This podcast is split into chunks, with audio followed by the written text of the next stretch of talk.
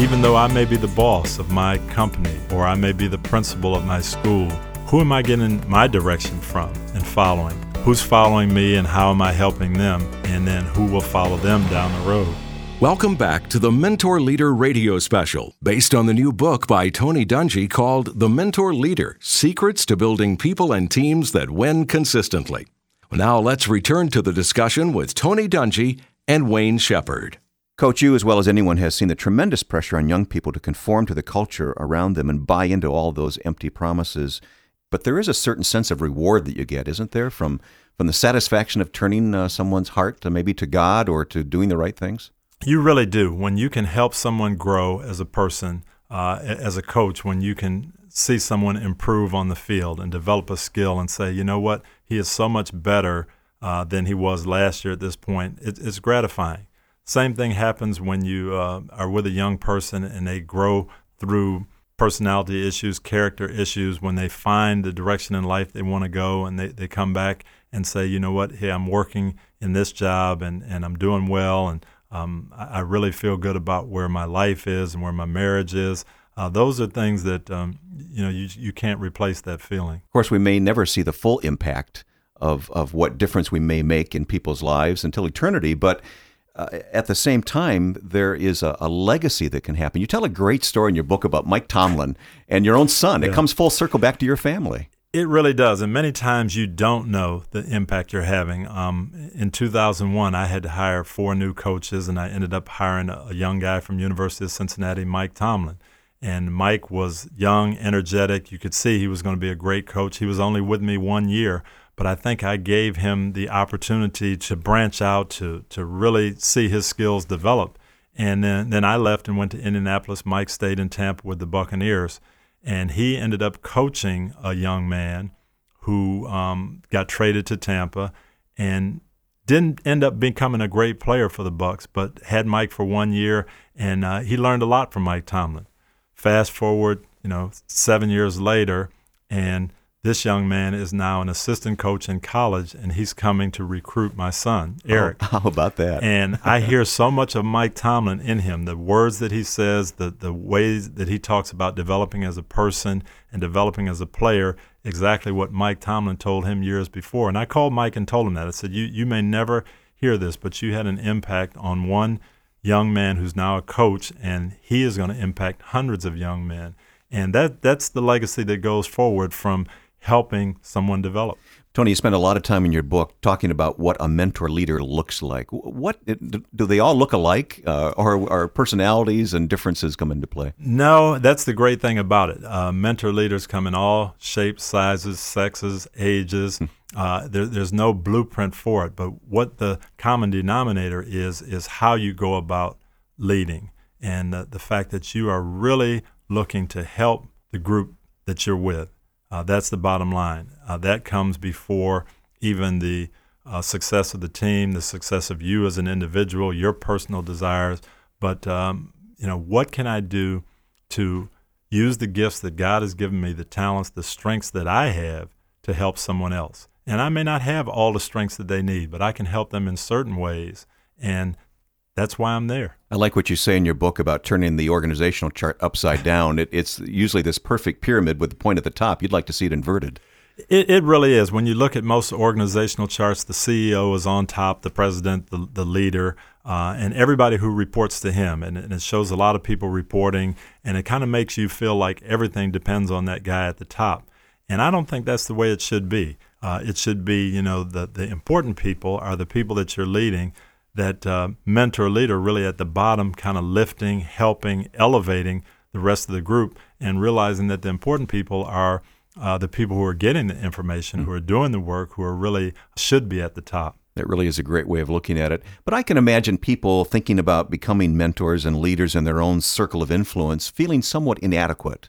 Maybe I've got some weaknesses that uh, I haven't overcome in my own life, and maybe that disqualifies me. I think that's one of the things that uh, we all think about the things that we can't do. We look at our weaknesses, and you don't have to have it all together. God gives you certain strengths, He knows what you're good at.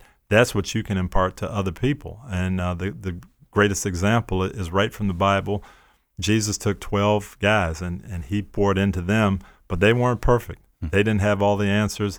They weren't um, probably the people that would be picked out as potential leaders, but they did a great job of then using their individual strengths to pass along the message that Christ gave them. Hmm.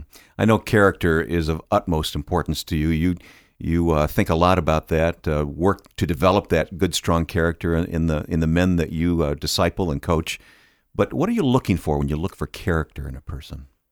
Well, when I, I was coaching in the NFL, I always looked for guys who were going to be good teammates, guys who were going to be dependable, guys who it was important to do the right things. Talent is certainly a, a part of what, what you bring to the table, but talent is only a, a small part of it and uh, even more determination, drive, that will to succeed, that will to be a good teammate.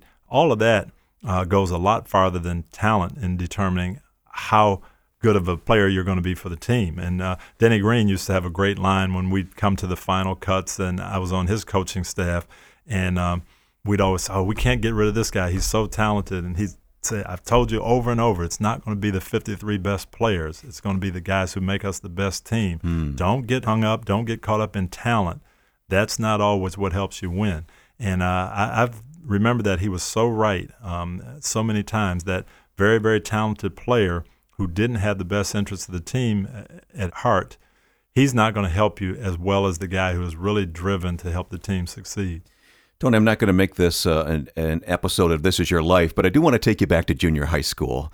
Uh, and the story of Mr. Rockmore, uh, a junior high assistant principal. Now, you were obviously very young, and he didn't know what how you were going to turn out as a person and what you would do in life, but he invested himself in you, didn't he? Yes. Leroy Rockmore was our uh, middle school assistant principal, had a tremendous impact on my life.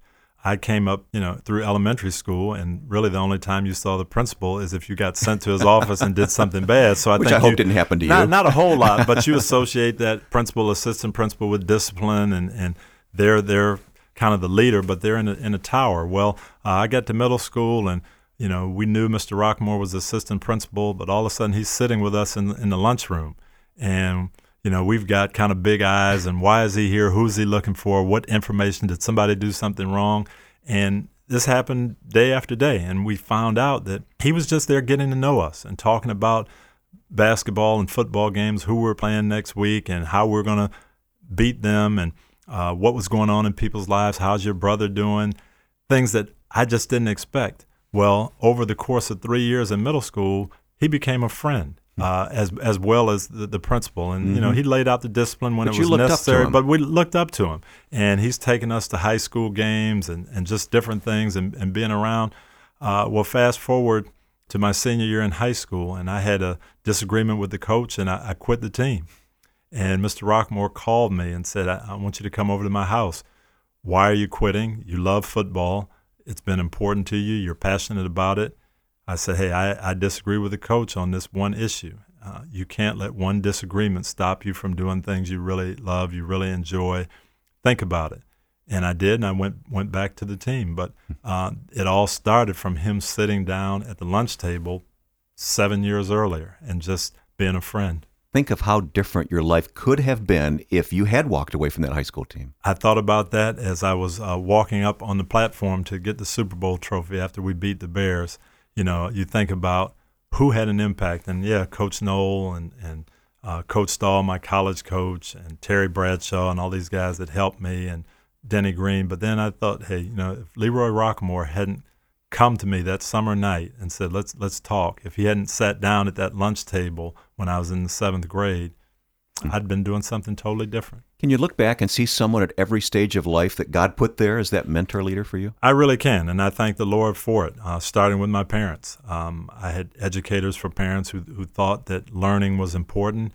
They also thought that being your own person was important. Uh, I can remember my mom telling me, "Don't follow the crowd. You know, follow your heart, follow your dreams, do what's right."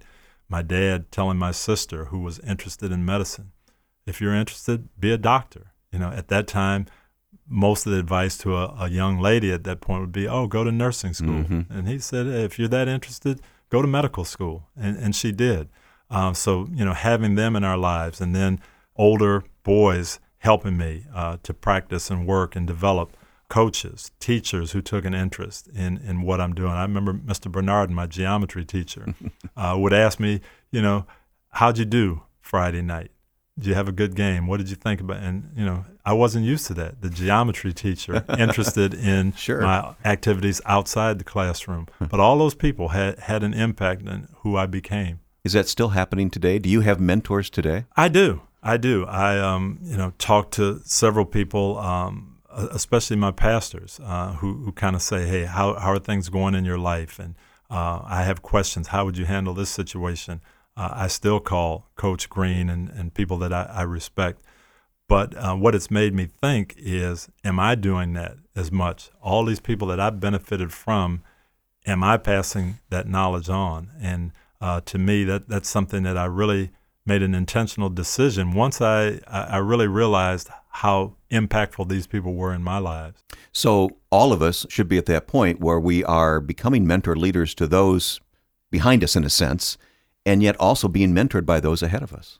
it, it's a it's a train like that. Hey, I'm following. Who am I following? Uh, even though I may be the boss of my company or I may be the principal of my, my school, who am I getting my direction from and following? Who's following me and how am I helping them? And then who will follow them down the road? Well, Coach, this is a great challenge to all of us listening today. Um, when we come back, I want to talk about specifically what do we do as mentor leaders, and I want to talk about Jesus as your example and our example of a mentor leader. You're listening to the Mentor Leader Radio Special with Wayne Shepherd and Tony Dungy, based on the new book by Tony Dungy called The Mentor Leader Secrets to Building People and Teams That Win Consistently.